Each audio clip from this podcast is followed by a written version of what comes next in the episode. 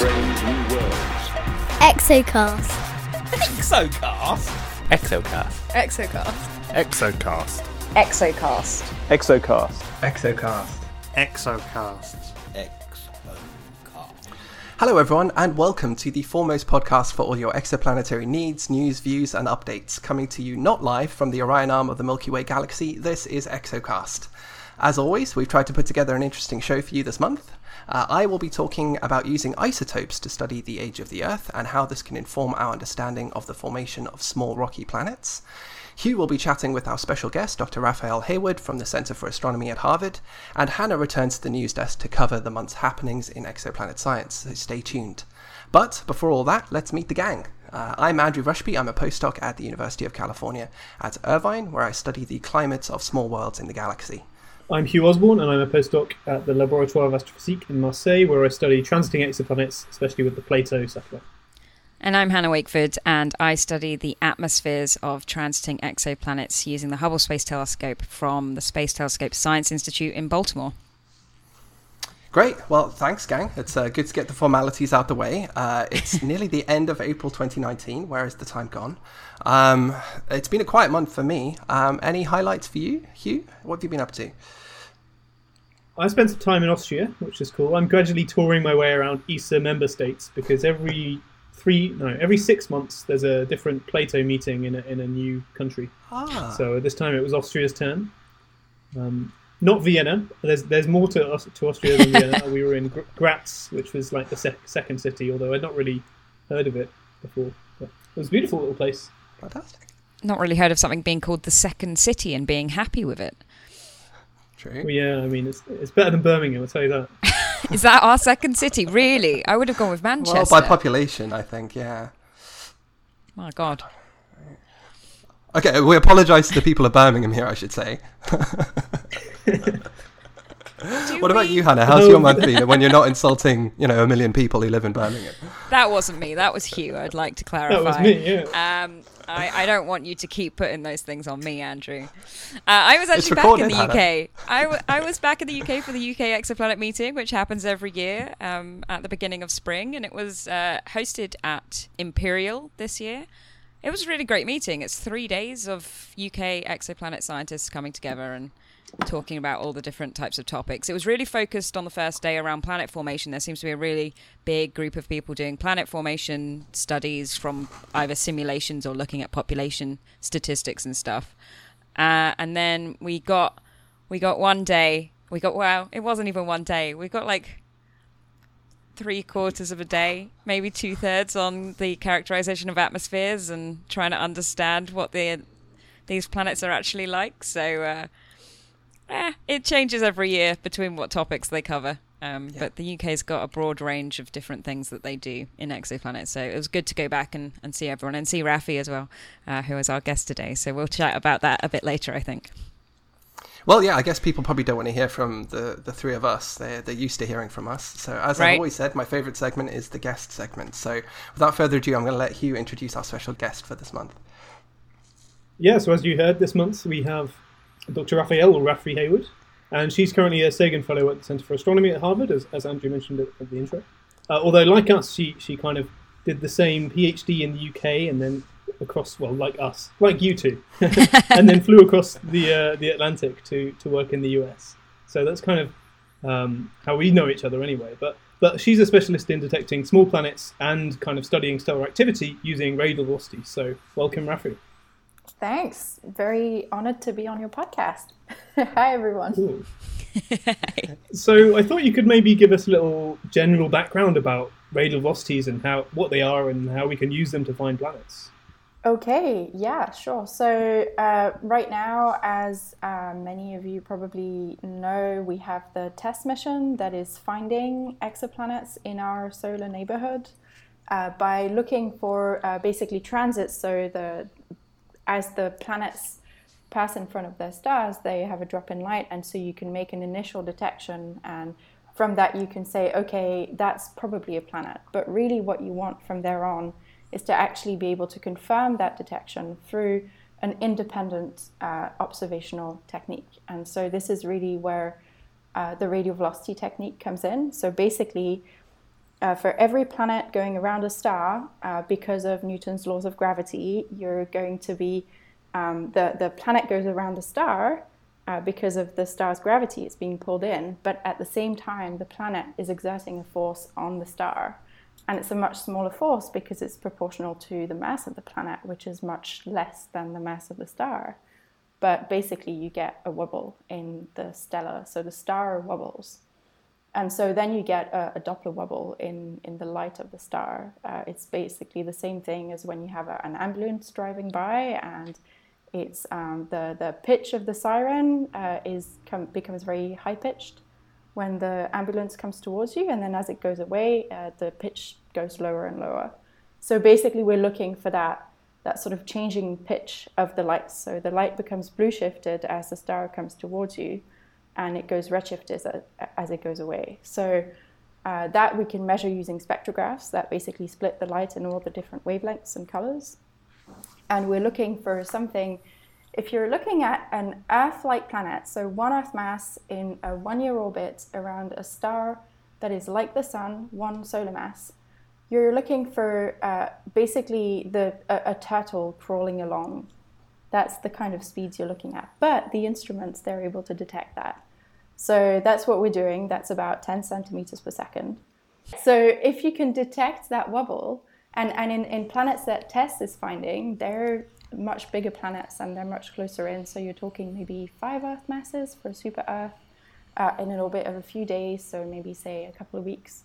Uh, you're going to have an amplitude of one, two, three meters per second. So that's um, so is that the limit now, the one meter per second? Because so what's the kind of like most sensitive detection we've had so far in radial velocities? Uh, that's a great question. So in terms of instrumental precision, uh, the most precise spectrographs basically ESPRESSO on the VLT. Uh, that's just getting going now, uh, but we've got HARPS North and HARPS, uh, which they're they're about half a meter per second. So that's the instrumental precision. Now, the thing that I work on and that many of us work on, and that's the currently the real obstacle, uh, is uh, actually the fact that we're looking at light that comes from the stars, and the stars are not homogeneous light bulbs. They change. So, stars are like these big balls of plasma and hot gas, and on top of it, there's magnetic fields. And, and so, you can imagine that basically all those, those flows of of, of uh, fluid on the surface of the star, they're producing velocity shifts as well, basically. They're, the light uh, becomes Doppler shifted and red, redshifted as you have, uh, for example, big cells on the surface of the star that are moving. Uh, and that creates noise that's on the order of one meter per second, roughly. Even in the stars that we think are the least active, we tend to call so them can, the can this um, mm-hmm. can this effect kind of mimic exactly the the signal of a planet? Uh, pretty much. I mean, stars rotate, and uh, the so the the signal of a planet, uh, the planet goes around in a periodic coherent uh, orbit, and so the Doppler shift that you get is a, is basically a sine curve. I mean, it can be a Keplerian if it has some eccentricity, but it's basically a periodic coherent uh, signal.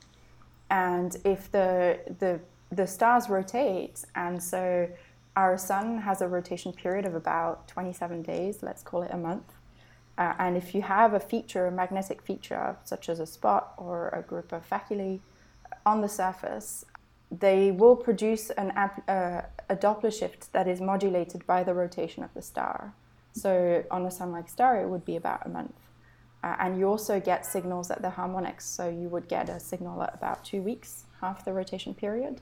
And that's where I've just mentioned that the TESS planets, they're going to have orbits of about a week or two weeks. And so you could mm. plausibly end up with a signal that um, is periodic over a couple of weeks. And the thing is that, okay, the signal will evolve because you're looking at magnetic features on the stellar surface, and these evolve over several weeks. But if you're only observing your target for a few weeks, then maybe within that time of observation, your signal coming from the star will look coherent.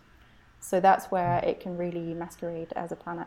So, is it really important then that we know the rotation periods of the stars we're looking at? And how do we work that out?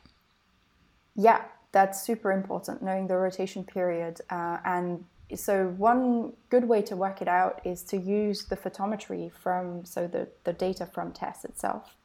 Um, in the Kepler mission, which was looking at stars for um, 90 days plus, uh, you could really pick out the rotation period because the the light is modulated by the rotation as you've got dark features such as star spots. Um, on the stellar disk, then you can pick out um, it's it will be a quasi periodic uh, signal, but you will pick out the periodicity usually.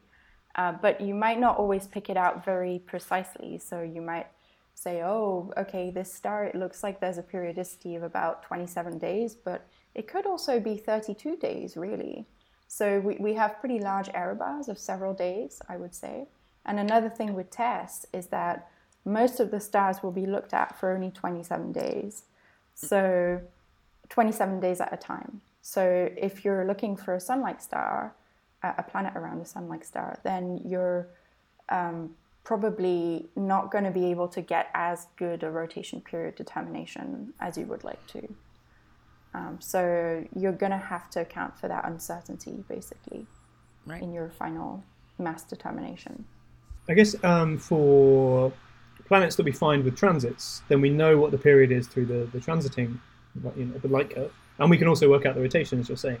Um, so we can be pretty certain that the signal, well, we know what signal to look for in the radial velocities. But when it comes to the hundreds of planets that are detected in only radial velocities, how do we know that they are actually planets and not rotation signals? Is there some like number of planets that are likely to be potentially not actually real? Whoa, you're getting to a touchy subject here. Yeah, absolutely. Diplomatically. well, so Hugh loves that... to kill planets. And which ones? a yeah, whole segment about this, multiple segments about killing planets. yeah, yeah. so when you're getting to to super Earth, so to small planets that are going to have small Doppler uh, radial velocity amplitude, yes, absolutely. I think you need and that's why I was saying, you know, you need an independent confirmation technique, an independent observation uh, in order to say, okay, this is definitely a planet. It's not just some random signal that's in the radial velocities that could be coming from uh, either the, the stellar surface or even the way we observe the stars. So uh, the sampling of the observations creates a ton of peaks that can look very periodic and very, very much like planets. Uh, and actually, Alpha Cen Bb, um, that was a planet candidate that was discovered through just radial velocity follow up, so no transits. And several years later, uh, it was uh, proven, it was shown to be quite likely to, to be caused by just the sampling of the observations. So that's work that Vinesh Rajpaul did at Oxford during his mm. PhD. Uh, but yeah, I think the, the thing is, we're kind of tricked because historically, the first planets that we found through radial velocities, they were those hot Jupiters. And so they were massive and they had radial velocity amplitudes of several hundred meters per second. So when you saw that, you know, sine curve in your radial velocity data, there was no doubt that it was going to be a planet or maybe mm. even a small star. That's where you had to be sure that it was a planet. You know, it's like, oh, is it is it small enough to be a planet? Uh, but now that we're going down to those super Earths that are just a few Earth masses and just one, two, three meters per second, you're really having to confirm that. I don't think we can say that's definitely a planet. And so far, we've been talking about sun-like stars. What what do other stars do to the radial velocities? So another group of stars that is very um, trendy right now with radial velocity uh, searches and follow up from transit uh, searches uh, are M dwarfs. And so they're basically stars that are smaller than the sun. And these are good targets to look at because if you're looking for an Earth like planet, so we call it the fast track to finding Earth like planets because the same one Earth mass planet in the habitable zone will actually have a much bigger radial velocity amplitude if it's around an M dwarf, because if the star is 10 times less massive than the sun, then the Doppler amplitude from the same planet will be 10 times bigger. And so, and, and the additional thing is that because these stars are smaller, they're cooler, and so the, the habitable zone where you can get water in liquid state is going to be a lot closer in to the star. So for an, a mid-type M dwarf, uh, it's going to be maybe the habitable zone will be in um, a couple of weeks, a few weeks orbit, and so you, you don't have to wait for a whole year to see one whole orbit.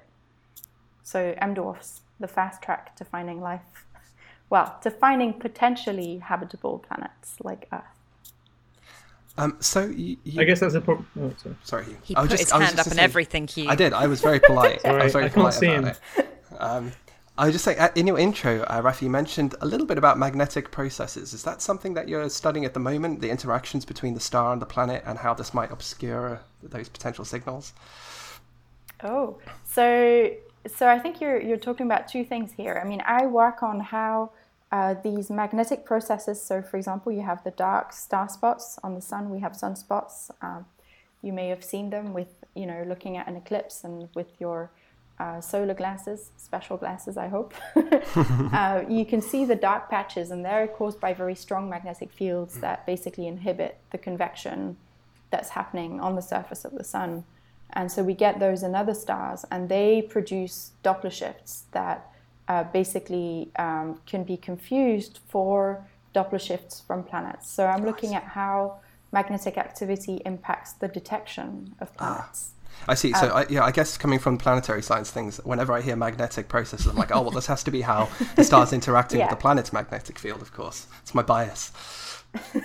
Absolutely. Yeah, you can also look at how the, the I mean, at some point, the next step is going to be to understand whether these planets are habitable, and especially around those M dwarfs. You know, they have their one thing that I didn't mention is that M dwarfs are super active, so they have a lot of magnetic activity.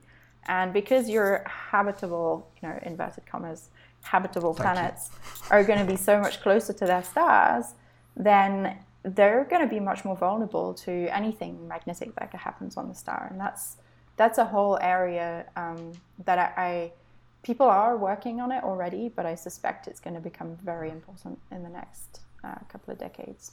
Yeah. So I thought we change tack a bit and we talk about a project you're involved with at the moment, which is basically trying to find signals of planets around our nearest star, which is the sun. So what's that? Yeah, uh, so I'm currently involved in a project. We've built a solar telescope, so it's a small telescope uh, that can look directly at the sun, and that we're plugging into uh, the one of uh, the world's most active exoplanet hunters, uh, the HARPS North spectrograph.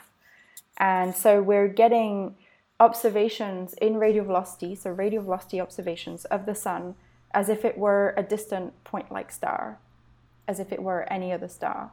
And the reason we're doing this is that we're getting all the same types of instrument instrumental issues, uh, you know, sort of instrumental profile. They're not all issues, uh, and and and so we're able to get those radial velocities just as we would see them for another star. But at the same time, we have ground truth because we have all these other missions of the sun. We know so much about the sun. So, for example, the Solar Dynamics Observatory has these amazing images every day, every 30 seconds, in lots of different filters uh, of the sun at high spatial resolution. So you can see the granulation, you can see those sunspots, you can see all the features on the surface of the sun, and you can use that to create models and you can test those models against the radial velocity observations of the sun observed with HARPS North. Uh, and one of the things that I like to say about this data set is that, so, well, the data set has to be, we have to do some corrections because understandably, we're not looking at a star, we're looking at the sun, and the sun is within our own solar system. So, the Earth, we're going around the, the sun, and there are lots of other planets going around the sun as well. So, we're using uh, ephemeris data from JPL, which are really precise uh, to basically subtract the velocities induced by the fact that so we're, we're able to place the sun in its own rest frame, so as a distant point like star, and we're able to subtract off all the planets in the solar system. So actually, the sun, once we have that data set, is the only data set for which we can be sure that there are no planets lurking around. So that's hmm. that's pretty useful because those pesky planets they they create a lot of noise when you're looking at magnetic processes. Which planets do you detect? I guess you see Jupiter strongly, right? And do you see Venus in the data set? So you see Jupiter, it's like a massive sine curve. Then you take that off, you see another big sine curve from Saturn, and then um, that's about it. You don't see. We've tried to, we've tried to re-inject Venus, uh, so it's a, an amplitude of about a meter per second, um, and it has an orbital period that's a bit shorter than the Earth, so it should be easier, but we don't find it, and we've um, you know we've thrown our like Gaussian process regression, our all the all the models models and techniques that we know of right now that you know we we've thrown all that at the data set. We can't find Venus, so we're So not. if, if we can't find Venus with um, what 400 data points a day for 20 years, yeah. do we have any chance of finding Venus in exoplanetary Are we sure it's even there? Has anyone seen Venus recently? So, well, I mean, maybe we just need more data. Uh, I should have mentioned that the solar telescope at HARPS North has been on since July 2015. So we have about Oh, okay. getting on to four years of data. So maybe we just need more data. Uh, Yeah. But at the same time, yeah, we're observing every five minutes from 10 a.m. to 4 p.m. So we have over 20,000 observations now, probably getting on to 30,000. Uh, and and also the sun is getting less active now. So we were in the peak of its magnetic activity cycles of 11 years. The peak was in about 2012, 2015, and now we're, and you can see it in the data, the sun is getting less active. And we're still struggling. So, yeah, I mean, I, It's- I really think that you're going to need to have an independent detection technique. And so I think that the, having transits at the same time is really going to help you because then you can really pin down um, the the ephemeris. So you can say, okay, we know that the signal should have this phase and this periodicity. And actually, I am not sure now that you mention it uh, whether we've actually pretended that Venus was transiting. So did we do a blind search or did we say, okay, we know Venus has this period and we know it has this phase? Uh, and that would be Yeah. very interesting because that would Hmm. that might change the answer actually. I, I'm going to ask this afternoon. Nice. Doing some live science here on Exocast. Is um, is the reason we don't find it also because of the precision of HARPS? Like we, you mentioned, ESPRESSO. Would moving to this next generation of of uh, radial velocity machines be able to find these planets more easily? Yeah, so that's definitely going to help. Uh, the reason that very good instrumentation precision helps is that at least when there's a signal or a drift or something, um, if you if you have a very good handle on your instrument, then you can at least say we know it's not the instrument, so it must be stellar activity. Whereas if you're stuck at about a meter per second or so, even half a meter per second, absolutely, uh, you're definitely still, you know, like in doubt as to whether it's is it is it the magnetic activity or is it something about the instrument. So, and and that's one thing about uh, this experiment looking at the sun is that we're learning a lot about the instrument itself. So, David Phillips here at uh, the Center for Astrophysics at Harvard and and his team and others are, are definitely learning a lot about the instrument. Right, so let's end on a positive. Uh, what do you see for radial velocities and our search for, for this other Earth that you talked about in the next few decades? Ah, Give some a big positives. question. Give us some positives. Uh, yeah, I think things are, are looking up. I think that with TESS, we're going to find some great planet candidates um, that are going to be looking very exciting. And I think the radial velocity method, uh, it's going to give us the masses of these planets. And that's super important to characterize their atmospheres. And so even if we don't find the one Earth mass planet in a one year orbit around a sun like star, I think the radial velocity method is going to give us a lot of very uh, fundamental science to to go on to characterize planets that, yeah, one day will might look a little bit like the Earth in, in terms of their atmospheric properties and all that. So there's definitely uh, well, a big future. And also, one of the problems that we've been running up against, I mentioned that the sampling of the observations can create signals that look like planets. And I think we're really nailing this now because we're uh, all teaming up together. So there are loads of spectrograph teams and loads of people who have a little bit of time on each instrument. And now we're really communicating, we're talking with each other, we're collaborating, and that is um, making that's enabling us to observe at a much better cadence uh, with much better sampling. So we're killing those fake planets right there, and we're enabling the science to be done for um, to get masses of, of really exciting planets. So yeah, Awesome. it's looking up. Was that positive enough? no, that's great to hear. Yeah. Well, thanks very much for joining us, Rafi. It was great to have you on and talking about radial velocities because we kind of we kind of neglect RVs in this podcast. Unfortunately, as a transit person, I tend to gloss over them. So it's nice to have a perspective from someone who works in that field. You're very welcome. I can recommend more people if you want. Yeah, we'll be glad to have them. We're gradually making our way around the entire exoplanet community. yeah, Exactly. Everyone needs to be on the show at some point. absolutely. Everyone who's anyone, yeah. Um, great, but we'll hear from you later when we we hear which planets you're going to adopt. But yeah, for now, thanks very much, Rafi. Yeah. Thanks, Rafi. Thank you. Thank you. Next up, Andrew's going to tell us a little bit about how isotopes can be used to tell us how old the Earth is. So, um, yeah, go ahead. Thanks for that, that incredibly underwhelming introduction, as always, Hugh. no, I joke. Um, for this month's topic segment, I'd like to return, you know, from from space, from exoplanets to the Earth, and if I go backwards in time uh, to the formation of our solar system to develop, you know, a picture of what things might have been like at this earliest time in our planet's history.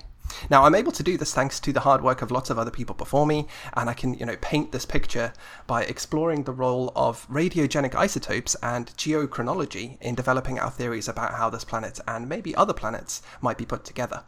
So, in the beginning, as they say, there was a Big Bang that precipitated the still ongoing expansion of the universe, and from which, after a few million years, uh, were born the the first stars. These were very hot, very massive, um, and you know they lived short, quite violent lives. At the end of which they went uh, supernova and you know, fertilized, if you will, the interstellar medium with lots of heavy heavy elements, which is uh, everything heavier than hydrogen helium. If you're not an astro person. Um, and this uh, therefore allowed the formation of smaller, cooler, longer-lived stars uh, and eventually planets too. And it's from you know those kind of stellar remnants that our sun was forged, uh, and this planet, and later on all life and everything else, including us, of course, uh, a grand 4.5 billion years ago, um, with some some errors on that, which I'm going to discuss. So, despite the vast tracts of time that have passed since that, that period, the Hadean, uh, as it's known in geological terms, um, uh, it's almost incomprehensible on human timescales that you know we could we could be able to build up a picture based on uh, you know geochemical evidence from 4.5 billion years ago. But we're actually very confident about this date um, because we can use uh, physics, fundamental physics, uh, specifically radioisotope studies. Um, so, a radionuclide or a radioisotope is um, an atom that has excess nuclear energy. It's, uh, it's unstable, it undergoes radioactive decay.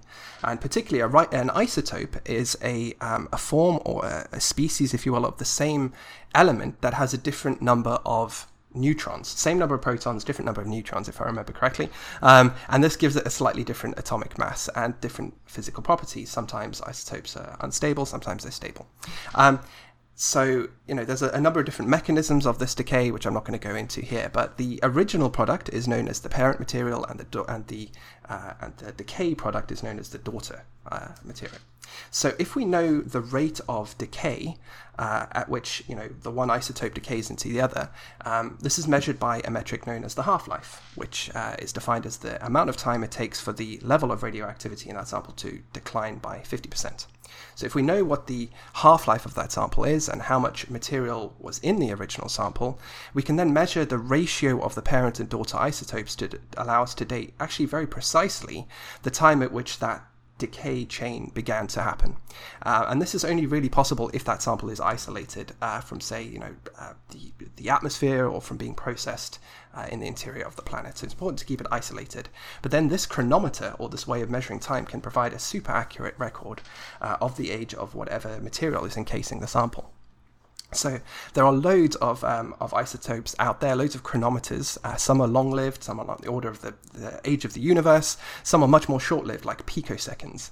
Um, but the one that perhaps may, most people are familiar with, if they don't study this kind of uh, this kind of work, uh, you know, in their in their research, uh, is radiocarbon dating. So this technique measures the ratio of the short-lived isotope um, carbon 14 to the stable carbon 13.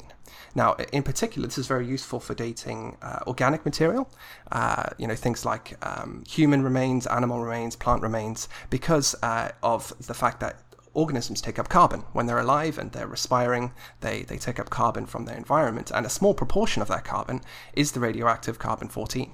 Um, so if we so when that organism then dies and it stops taking up carbon, stops respiring, that decay chain of the 14 to 13 begins. And if we can measure the ratio in that sample, then we can tell how old it is. Um, and um, we can assume that the time that it stopped taking up carbon 14 is probably the same time it stopped respiring, probably the same time it died. So we can get a really accurate picture of, of, of when exactly that was. Now, when we're talking of timescales on order of a billion years, having um, uh, a short-lived radioisotope like uh, carbon-14, which I think is on the order of uh, 5,700 years or something, um, we need something a little bit longer. We need a, a, a more long-lived uh, isotope. And uh, we can give uh, thanks to the anthropic principle here because the universe has provided us with just such a chronometer. And this is the uranium-lead isotopic decay chain, which is really cool. Um, so uranium, I'm sure you've heard of, but it has several isotopes, and several of those are unstable. Uh, and specifically U238 and 235 are two of those uh, which are used in the stating method. Uh, now U238 and U235 decay to lead 206 and lead 207 after uh, 4.4 and 0.7 billion years respectively, so much more longer lived than the, the, the carbon um, so any uh, any um, uranium 238 that was locked up, at, say, in a rock at the beginning of the formation of this planet will have undergone one half life uh, in that period, uh, which would mean that it would have uh, changed the ratio of the uranium to lead in that sample uh, to now 50% or 1 to 1. However, the uranium 235, which has a, a, a much shorter uh, half life on order of about 700 million years, um, would have already gone through six or uh, you know, six and a half half life, something like that. So there might only be 1% of that material left. So we can use that ratio um, to then especially if we have both of them, if we have both U, U238 and 235, we can use the ratio of both of those to determine actually quite accurately, on the order of uh, an error of maybe 20 million years on a 2.5 billion year old sample, um, the age of whatever that material is. And this, my friends, is how we dated the Earth. Uh, specifically, we used that, uh, that uranium lead decay uh, chain from uh, the coolest sample uh, in the world, the coolest mineral. Uh, I don't care what Twitter polls say, this is zircon. Um, so, zircon is straight up my favorite mineral. Um, many students in my recent lectures will probably know this. It's um, it's it's hard, it's resilient, uh, it's common, and without it, we might not know nearly as much as we do about the earliest you know, period in our planet's history, and then maybe not even that much about planet formation at all. I'm going to go and say. Um, so the oldest and most famous dist of all the zircons uh, was discovered from a sheep farm uh, in Western Australia, rather you know unceremonial discovery, uh, around about the turn of the millennium, and was dated using this uranium lead um, technique to 4.404 billion years old. So I'm just going to let that sit there and accept the incredible fact that you know an object of this age still exists on this planet. Uh, this this wonderful on little the surface in a sheep yes. farm on the surface in a sheep farm. Well, actually, it was found. How do we in... know that it didn't get? Uh, it's it's not a meteorite or something. Fantastic question. It was actually found in a much younger sedimentary material. So it's, it's what known as a detrital grain. Um, and it was um, it's on the order of I think maybe 300 microns. It's a tiny, tiny mineral oh, found in a much tiny. younger. Yes, it's very tiny, um, and found in a suddenly suddenly that's uh, made Hannah's face light up slightly. Uh, the thought of it being very small. Um, it makes yeah, more it was- sense now. It's more Yes. logical. It was Yes, yeah. annoying me that it was a lump of rock sitting on the surface, but it's more logical now. That's way better. But zircon isn't uranium, right? So it, it, the, it, it includes inside it uranium atoms. Yes. So right? uh, the way that the crystal um, structure of the zircon is set up, it basically um, uranium is quite compatible with with that structure. It fits in there quite well. Right. However, lead doesn't. Lead it re- strongly rejects lead. So during the formation of that zircon mineral, if we find um, you know any uranium that's locked up in that um, in that uh, crystal structure is then going to decay to lead. That lead that we find in there is going to be a daughter product of that original decay because if it was being formed, the lead would have been Okay. rejected. So that's the great thing about um, about that particular uh, you know dating mechanism is that zircon has that unique property in that it loves uranium but hates lead, and uranium does eventually you know decays to lead. Um, so there's very small material found in actually a younger sedimentary material, which just shows how like amazing zircons are surviving being processed and metamorphosed. And I mean, I mean, the rock was still 3.7 billion years old, but not as old as the zircon was. Um, so it's just incredible that this this wonderful little little, little grain still exists, and by its very uh, by its very nature, it also put definitively a limit on the earliest possible time that the continents were in place and, and cooled, because it was originally formed in uh, an igneous rock, a siliceous igneous rock. Um, even though I said it was recovered from younger sedimentary material. So if we can if we can determine the age of that that zircon, we can say that this is the earliest point anyway that we know of at which uh, there was definitely something like a continental crust on the surface, um, which is really cool. But wait, there's more. Uh, if we take a gander at actually what is my favorite decay chain, not my favorite mineral, uh, this is the hafnium tungsten chronometer, which I'm sure many of you are familiar with if you're if you're outside of the earth sciences. Um, so we can use hafnium tungsten to further refine how the Earth was actually being put together, the fundamental times at which it was being differentiated. Uh, and the reason for this is that hafnium 182 decays into tungsten 182 with a half-life of about 9 million years. So it's quite a short-lived one. Um, and hafnium and tungsten are both hard as nails. They're refractory, which means they can survive that accretionary heat quite well.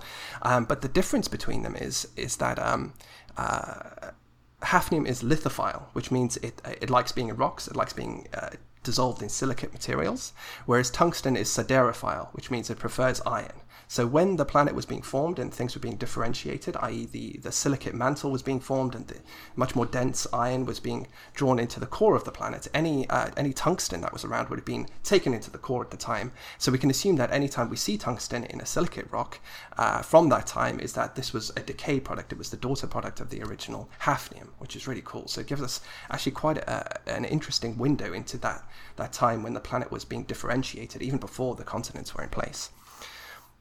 And we don't even just need to use the Earth for these samples because the Earth is, is a difficult place to collect really old rocks. Uh, it's been processed a lot, there's a lot of metamorphism, there's a lot of erosion, there's volcanoes, there's uh, meteorites. Um, but we can actually look to those meteorites before they hit the planet. Uh, ideally, collecting them in space uh, would be ideal, but uh, we could even look to meteoritic samples, we could look to moon samples because they don't have that same problem with melting, with being processed and tectonics. And um, and being in the cold vacuum of space allows that material to be preserved as a time capsule, basically to the formation of the solar system, because it would be made out of the same stuff. Um, so if, if we look at uh, you know multiple isotopic investigations from materials from from meteorites, we can get a, a, an idea about the the time that 20 million year chaotic window between uh, when the planet and the when the when the star had basically just finished being born, when it was entering the main sequence, and when the the um, uh, just before the Earth cooled and was accreted. So we can get a really interesting um, window into that time. Um, it, you know, it gives us this unparalleled view that, that early geologists would have just, I don't know, would have would have considered it to be magic, I guess. Um, but I think to put this in context, I think it indirectly allows us to understand and maybe put constraints on the formation of other planets as well, so other rocky planets. Um, so we have dozens of now of observed examples of protoplanetary disks. We can actually see these with ALMA and Hubble. Um, you know, there are various sizes, various ages. We can see the the, the um, gaps being carved out where planets are forming. Um, and we can use then those images and geochemical evidence from right here on old Earth to inform our interpretation of, of those systems, to inform our, our theories about how planets are formed. Uh, so while it also confirms how old our planet is, it's old, uh, it also gives us an idea about rocky planets might be like when they first form. You know, how long it takes for the continents to cool perhaps and what we might expect in terms of differentiation and, and accretion. So I just think it's um it's it's a fantastic resource to have to, to have this uh, opportunity to investigate this very earliest period in the solar system's history. I love how excited you are when you're going through and talking about these. If if the audience could see your face when you started talking about your favorite, what was it? Chain? Hafnium tungsten. Amazing. Yeah, yeah it, well, it's, it's, it's just it's just so elegant. It's just so neat. You know, they're both incredibly hard. They both survive that accretion, but then one likes to be in the silicate mantle, one likes to be in the iron core. We couldn't have asked for a better way of trying to measure that that accretion. It's so cool. Um, so My just, I just physics like teacher in in secondary school always. I went to a, a Roman Catholic school. He always used to say things like that were evidence of of God existing, and it was just he had these whole things about tungsten. It's this isn't the only one. He had this whole other thing about tungsten because the way that tungsten itself is is a decay element is just got some funky things about it apparently. But that's what we used to use in light bulbs. So tungsten uh, people will mostly be familiar with tungsten as that very hard substance that doesn't melt in your light bulb but gives you Yeah. that light. I believe it has the highest melting point of, of any metal, I think. Anyway, um, but yeah, you're right. And that's why I did mention the anthropic principle. It just seems so coincidental that we have, you know, that physics is set up in such a way that allows us to investigate this. But if people may remember my segment about the anthropic principle, which was many, many shows ago, um, that this coincidence and this bias is sometimes difficult to avoid, that it just seems so nicely set up. But of course, Right, if it wasn't, we It's wouldn't be here to talk about it in the first place. But there we go. Um, I hope that maybe you know gives a window into how we can use you know even fairly esoteric studies about the Earth to inform planet formation. Anyway, So, so these um, these isotope ratios, we have to have them in a lab in order to get a measure, right? We there's no way. I mean, okay, there is. A, I've seen there is a way to do it with water. We can measure deuterium and we can Yes. measure normal water. That tells us something in out in the distant solar system. exactly. But I'm thinking in terms of exoplanets, there's no way we can find the hafnium wolf, uh, tungsten chain uh, in terms of on on a on a distant exoplanet. Right? No, I don't think there's any option for an indirect um, observing of these. Uh, yeah, you do have to be up there and close. So we could do it in the solar system. Let's hope we can get out to you know Moon and, and Mars uh, maybe and, and start Well- collecting isotopes. I mean, there. they're looking. So OSIRIS-REx right now is on on its orbit around Bennu, Exactly. the asteroid. If it's Yeah. able to pick up any of the material, unfortunately, it looks like the material's a bit too big for the high five instrument Hmm. that they that. were hoping for. But there's, there's been two Japanese missions now that have brought back samples from different uh, asteroids in our solar system. Hmm. So that information is out there for those types of formation materials. But in terms of looking further beyond in ter- like the isotopes that we use is like different um different carbon in bonds with in carbon monoxide in gas clouds. So in molecular clouds you look at the difference between the C18O and I think what C13 O mm. or, or something. And those those different ratios tell you about the makeup and the like the composition temperature and age of that material. So the isotopes are just a huge and really useful way of trying to understand how these materials are forming and how old they are. Absolutely. There's there's there's multiple applications for this to You know, studying recent climate change, for example. You know, you can look at oxygen isotopes in, in seawater even and, and, and, and ice cores to determine, you know, what, what paleoclimate temperatures may have been. So, you know, the isotope the isotope resource is incredibly rich, but it does require a little bit more direct sampling. Uh, what we can do with the isotopic atmospheric isotopes, I, I don't know yet, but uh, maybe there's some exciting stuff that can be done there. I, I just think maybe you don't necessarily have to always observe a process to have it inform your ideas about you know distant objects like exoplanets. Is my argument on this? Your your topic maybe go and maybe really wants to go and get a sample from one object in particular, and that's Oumuamua, right? How, how cool would it be to have an age for a rock that comes from a different solar system? Absolutely, that's a fantastic point, Hugh. Uh, not just the age of the sample, but if there's any difference in the uh, isotopic ratios of that material, that can also tell us about you know different formation scenarios uh, around you know maybe another star. But yeah, if we could get a sample from Oumuamua, that would be that would be fantastic, and also probably prove that it's not a space spaceship once and for all, All that it is. That would work as well. I mean, I, I saw a recent paper which suggested maybe there's some captured extraterrestrial asteroids in our solar system.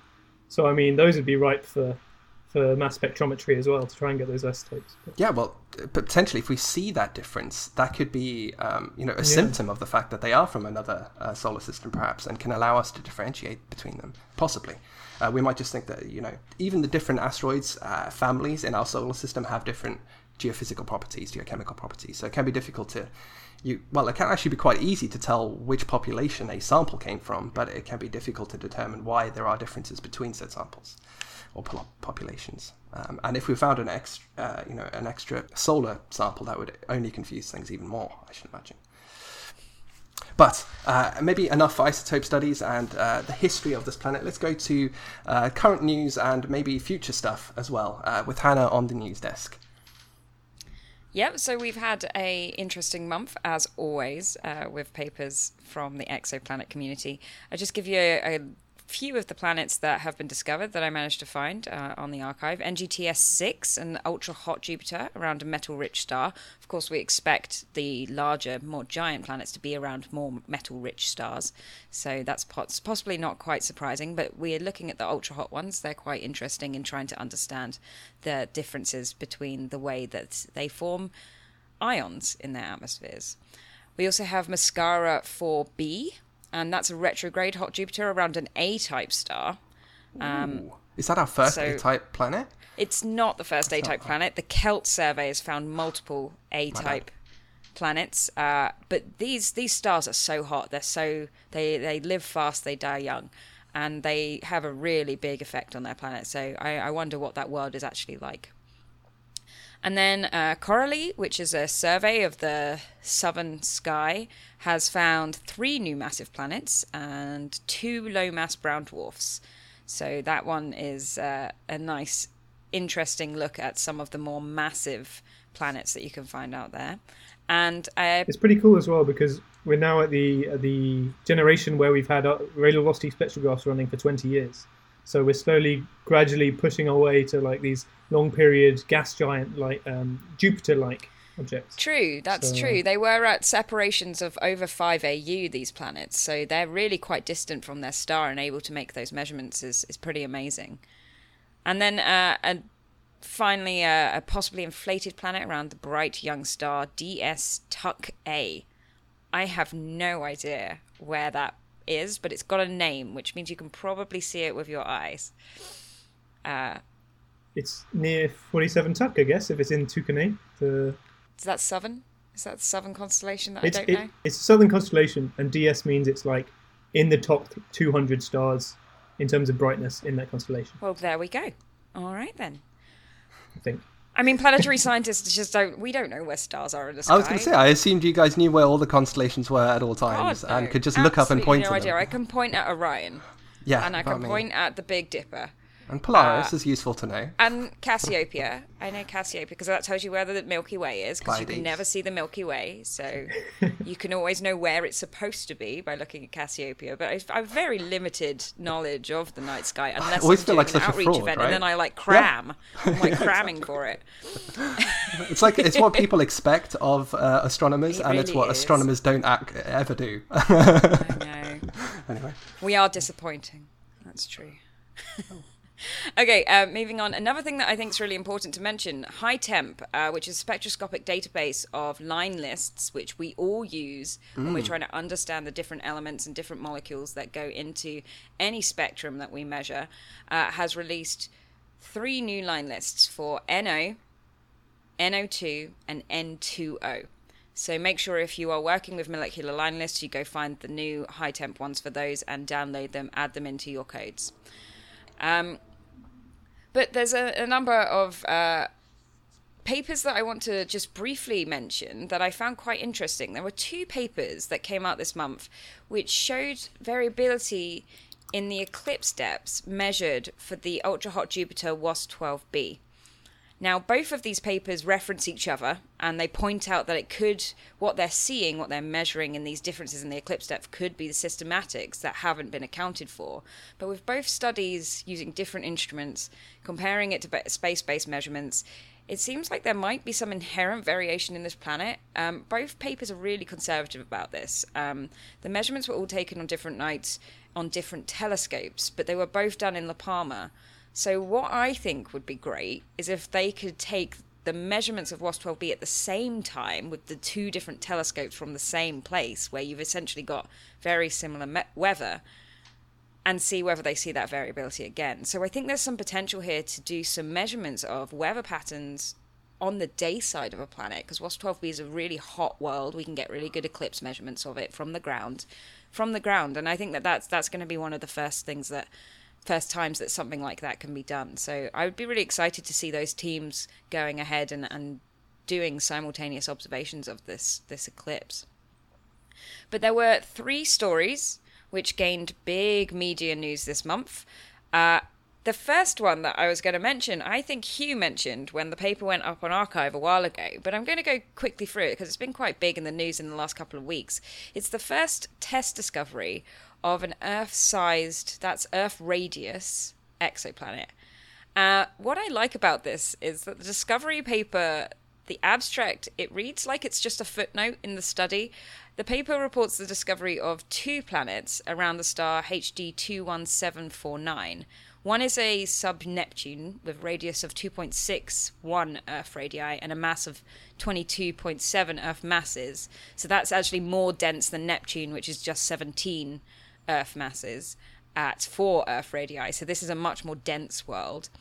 And then there's this kind of in a burying the lead type of way in a press statement. Um, the abstract has this sentence Furthermore, we report the discovery of HD 21749c, the first Earth size planet from TESS. And that's all it says. It's just like, Wow, you'd oh, think we there'd be a found an bit more Earth size fanfare. planet. Done. Okay. There was a huge amount of fanfare in terms of press, and there was a lot of coverage of it. And I, I was in England at the time it came out, and everybody was talking about the fact that TESS had found this Earth-sized world.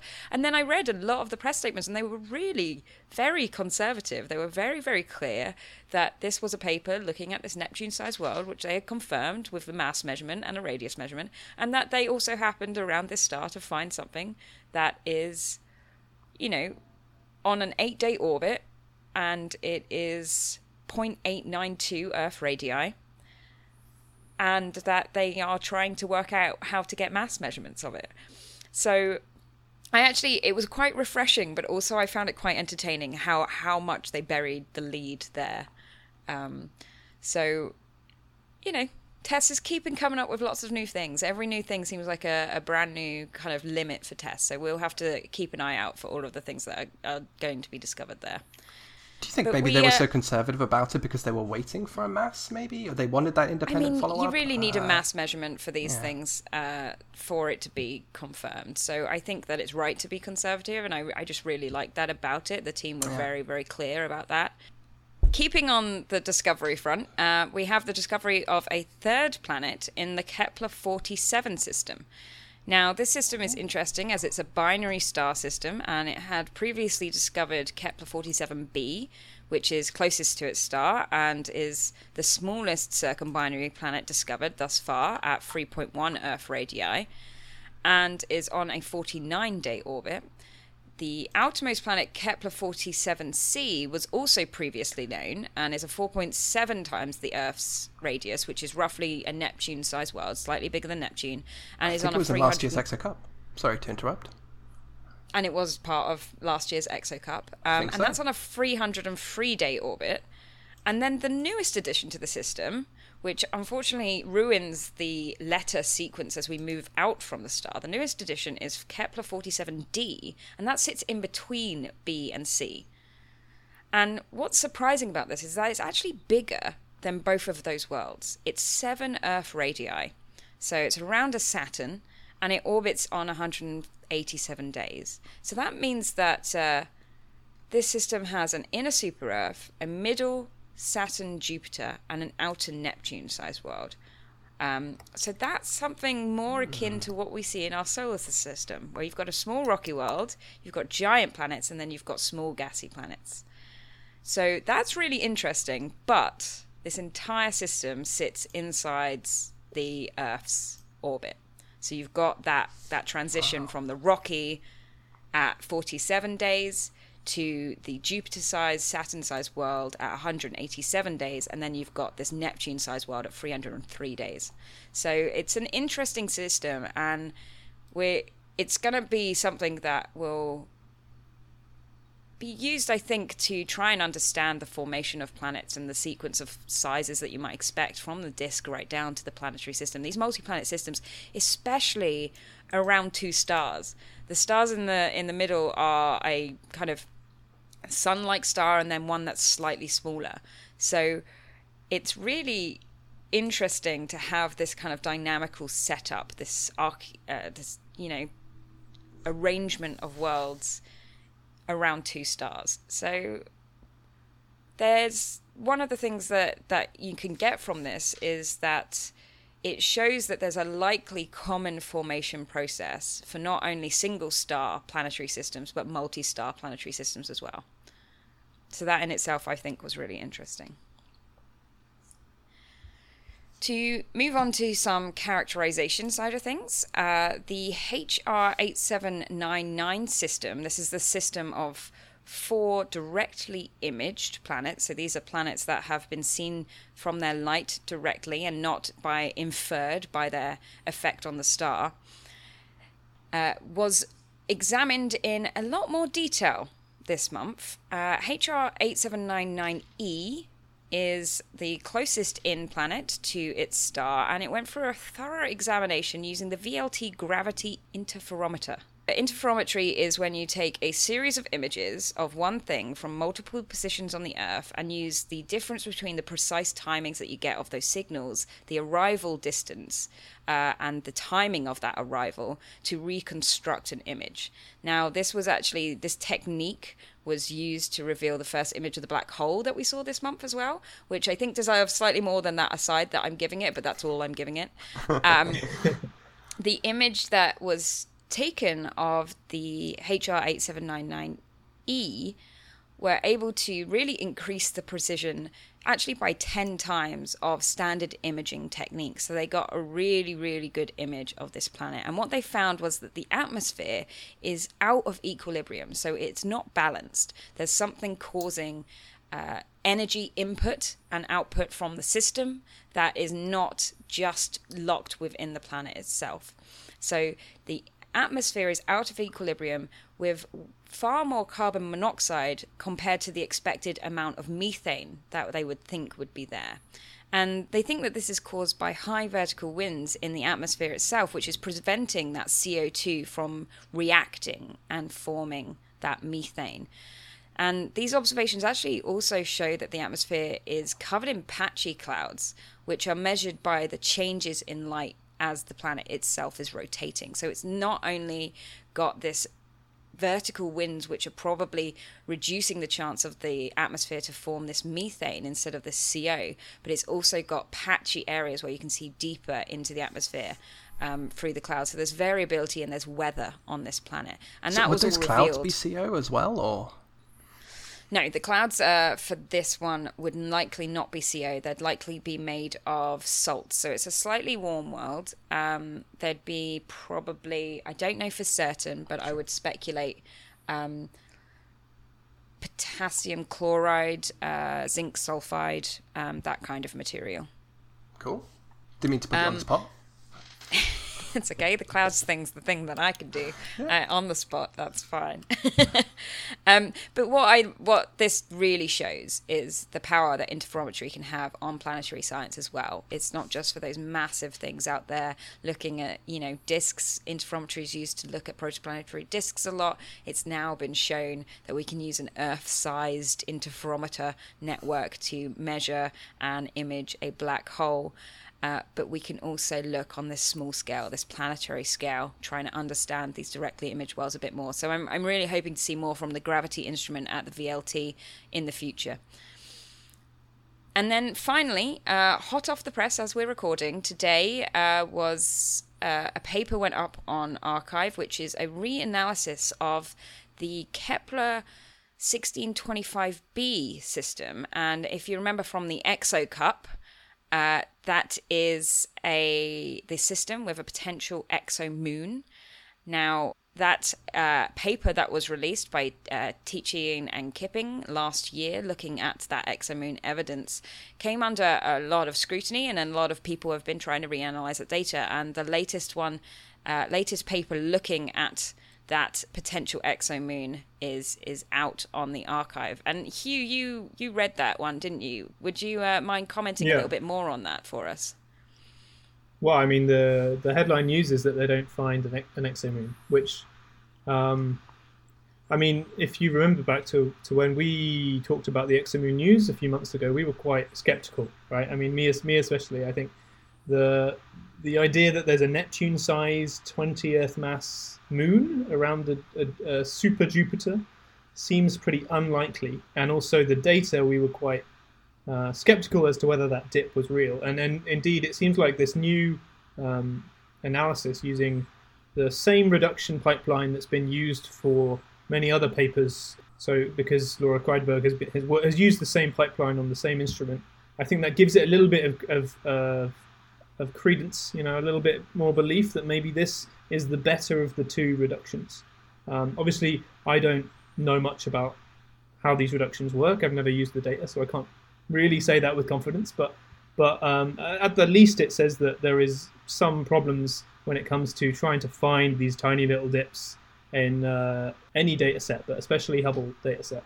So um, even if it hasn't killed the candidates, it certainly poured more cold water on the idea that it could be a, a, a, moon. So we'll see. We'll see what happens because I'm sure they'll get another few Hubble orbits to observe another transit, and we'll see if, if the next transit detects the same dip. But I would imagine um, that that might be the last we've seen of Kepler 1625bi, as it was known. Well, uh, um, what I saw on Twitter is that Alex Teachey, the lead author of that first study, is working on a follow up paper for that. So I don't think this is the last we've heard of that system itself. Uh, maybe we can try and understand a little bit more about it. So I am sure we'll hear from it again. But that is it from my coverage of the exoplanet news this month. Uh, and I look forward to hearing what comes up in the next month. So keep writing, everybody. Well, thanks for sticking with us. Now it's time to adopt planets. This month, of course, our guest is going to be choosing which planet to put into our our ranks of the Hall of Fame exoplanets. So, which one have you gone for, Rafi? Oh, so I've gone for one that is very special to my heart because I spent like half my PhD worrying about it. Uh, it's CoRoT 7b. So CoRoT Wow. Seven B is. I guessed you'd go for this one. Actually. I had yeah, an idea. I, Yeah. I feel like people would be disappointed if I didn't pick this one. Oh, really? Uh, it's basically the first uh, rocky exoplanet that was ever found. Uh, so it was found by the CoRoT uh, photometric space mission, and then it was 1.6 Earth radii in 2009. So the smallest one so far. And then what happened is that everybody was like, okay, great, we're going to go measure the mass. We're going to take radial velocity observations. And we got, they got uh, four months of uh, HARPS data, which at the time was a lot of data. And there were several teams, and they all published their different papers. There are like six or maybe even eight papers about the mass of CoRoT 7b, and everybody disagrees. and that's because the star is very active. And that was really, uh, it seems to me that was a wake up call about, you know, okay, we're in this new era of finding super Earth sized planets, and we're really going to have to tackle the stellar activity because we cannot assume any longer that the host stars are homogeneous light bulbs. And so for me, that was a turning point, I think. So CoRoT 7b had a had a sibling at one point, didn't it? Well, I wasn't sure whether to mention that or not. Yeah, so it has CoRoT 7c is a, a small Neptune, um, and that one tran- uh, it doesn't transit, but it's big enough that you can definitely, uh, well, actually, no, it's it's it's pretty big and it's pretty it's very coherent, and we have a lot of data. But then again, I think applying my my logic of you know we need an independent detection. I think we would want to confirm that one. So maybe it's still at the planet candidate level. Uh, but it has another, si- well, zombie sibling uh, CoRoT 7d, which at the time, so when they measured the mass of CoRoT 7b, they found, yeah, they found CoRoT 7c, uh, which was fairly undis- undisputed. And then CoRoT 7d was the signal at about nine days orbital period. And it looked pretty coherent. You could see the peak in the periodogram. But then there were several studies that were like, no, yes, no. and so in my PhD, uh, we put a nail in the coffin of CoRoT 7d and we said, no, it's, it's not coherent over the, the space of the observations. Uh, if it were a planet, we would have expected a signal that was like that little bit stronger. And the thing is that the rotation period of CoRoT 7 is 23 days. And so eight to nine days is basically where the, the first harmonic, well, where it's a third of the rotation period. Mm. So, So you're, you're a bona fide planet killer. yep, Welcome to the club. a lot more fun than finding them, and killing them. Yeah. A nice thing about CoRoT 7, at least, a nice thing about publicizing it is is because a lot of Americans seem to forget it exists because uh, Kepler 10b was was long for a long time assumed to be the first rocky planet, but actually CoRoT 7b was was published I don't know what four years before, two years before, or something like this. Yeah, absolutely. Thanks for raising that because I, I also wanted to mention that uh, CoRoT 7 came before Kepler 10. Nice. Kepler 10, of course, winning uh, the first Exo Cup, uh, p- primarily on that on that basis, right? On the fact that it was the Oh. Yeah. first, uh, Yeah, and we also had a lot of perpetuated that myth a little bit too much, didn't we? That was our that's our bad on that. We're side. making up for it now. Yeah. CoRoT 7 is an excellent choice to add to the family, so thank you for including that for us. Yeah, thanks very much. Well, I'm glad it's part of the family. Thank you so much for joining us for another excellent installment of Exocast, and thank you to our special guest, Dr. Raphaëlle Haywood. We will return next month for more exciting exoplanet news and views, and I will be joined by special guest Dr. Thomas Haworth. We will be talking about planet formation scenarios. So until then, you can check out all of our previous shows on our website, exocast.org, and on iTunes and other popular podcast networks. You can follow us on Twitter at exo underscore cast and like us on Facebook. But until next time, goodbye from us. Bye bye. Goodbye. Bye, if Rafi's doing it. Spooky.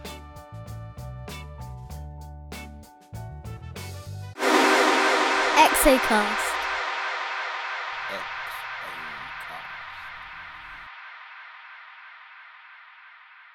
Um, Hugh, stop it. You were dancing around my script. I'm going to try that statement again because I just got so excited I've, I lost the ability to make sentences.